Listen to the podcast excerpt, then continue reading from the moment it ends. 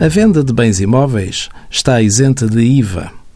No entanto, o Código do IVA permite a renúncia à isenção venda a venda, desde que reunidos determinados requisitos. Esta crónica interessa sobretudo aos empresários que nos ouvem. Para que seja possível a renúncia, é necessário que o comprador do imóvel seja um sujeito passivo de IVA e que vá afetar o imóvel a uma atividade tributada em IVA.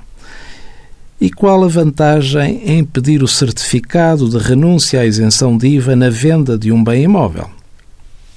Obtido o certificado e sendo efetuada a transação, o vendedor pode exercer o direito à dedução do IVA de bens e serviços referentes ao imóvel vendido dos últimos quatro anos e exercendo com caráter de habitualidade a atividade de construção de imóveis para venda, este prazo de quatro anos é alargado até oito anos, quando a sua construção tenha comprovadamente excedido aquele prazo.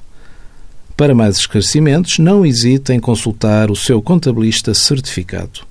Envie as suas dúvidas para conselhofiscal.tsf.occ.pt.